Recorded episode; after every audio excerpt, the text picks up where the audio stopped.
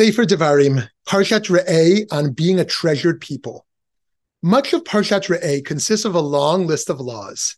At one point, though, the list is blatantly interrupted with a passage that has perplexed us for, perplexed us for millennia.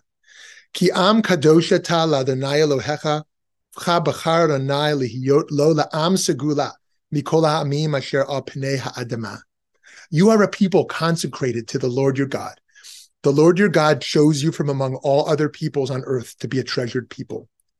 This raises one of the Jewish people's most struggled with questions. What exactly does it mean to be a holy people and a treasured nation? One temptation is to reject such a passage. We believe from our own Jewish moral and theological principles that all human beings are unique and equally valuable. Therefore, it only makes sense to say there is nothing unique about the Jewish nation. We are just like everybody else. The other extreme view might be that Jews are somehow better. At its worst, this leads to some extremists to believe Gentile lives are not as important and that all of their values and deeds are in vain. However, our approach cannot follow either of these paths. Rather, it has to be rooted in the fact that we do indeed have a special relationship with God, having been chosen to receive the Torah. We cannot use that to put down other people, and our relationship with mitzvot cannot lead us to hubris. It does not mean that we're more important. What it does mean is that we have a, a sacred re- responsibility as stewards of an ancient and ever adapting system of morality. This view is not about merely accepting an honor we didn't ask for. It's aspirational. We must do the difficult work of living up to this status as a consecrated and treasured people. This is much like the difference between having a good wedding and having a good marriage. Our wedding to the divine came when we received the Torah at Mount Sinai. Yet all that getting married does is put you under the obligations of being in that special relationship. It is not a good marriage in reality unless you put in the day in and day out work for it. That work, the work of being in covenant with God, means striving to set a great moral example for the world. And it would be fair to say our record here is not perfect. There have been plenty of individual Jews throughout that like all people, have done shameful things. Overall, though, I think we should be incredibly proud of the tradition we've inherited. A cynic might say that Jews have comparatively little history of oppressing people only because, for much of our history, we were powerless. However, I'd like to think it's also the result of our moral compass given to us with the Torah. Similarly, a cynic might say that Jews have been influential and done lots of good in the world by the luck brought about by accidents of history. Still, I cannot help but think the secret is in the way we've, we've been charged with being a moral light to the nations. What makes us treasured is, is the fact that we're committed to justice and holiness. We are treasured insofar as we have an obligation to protect the vulnerable, a task that is spelled out for us over and over again in the Tanakh. So, too, we are shown throughout our scriptures a pathway toward living a holy life of connection to the divine.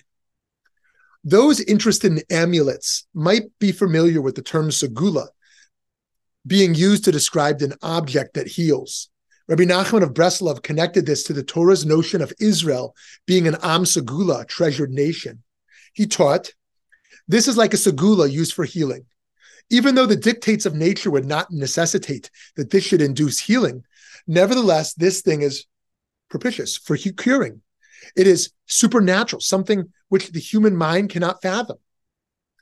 Our ancient but adaptable morality can often be seen as old fashioned and tedious, yet mysteriously it works like a charm.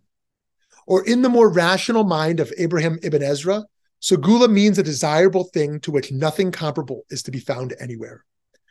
It's a special treasure to have this unique moral inheritance, one that through the spread of ethical monotheism has also percolated into the hearts and minds of Christians, Muslims, and others. So what? A critic might say, it's all good to live a life of good deeds and holiness, but do you need to say you've been chosen? The truth is that everybody should know they've been chosen and set apart for something. And that, yes, it's important to acknowledge it. We learn a saying from Rabbi Akiva in Pirkei Avot, the Ethics of the Fathers. He used to say, Beloved is humanity, for it was created in the image of God. Especially beloved is the person for whom it was made known to them that they've been created in the image of God. It's crucial for all people to know their own holiness. And the holiness of Israel as a nation is simply a collective version of the holiness bestowed upon all people. Rabbi Akiva continues to describe Israel with almost the exact same formulation he uses to describe each individual, saying, Beloved are Israel, in that we are called children to the all present.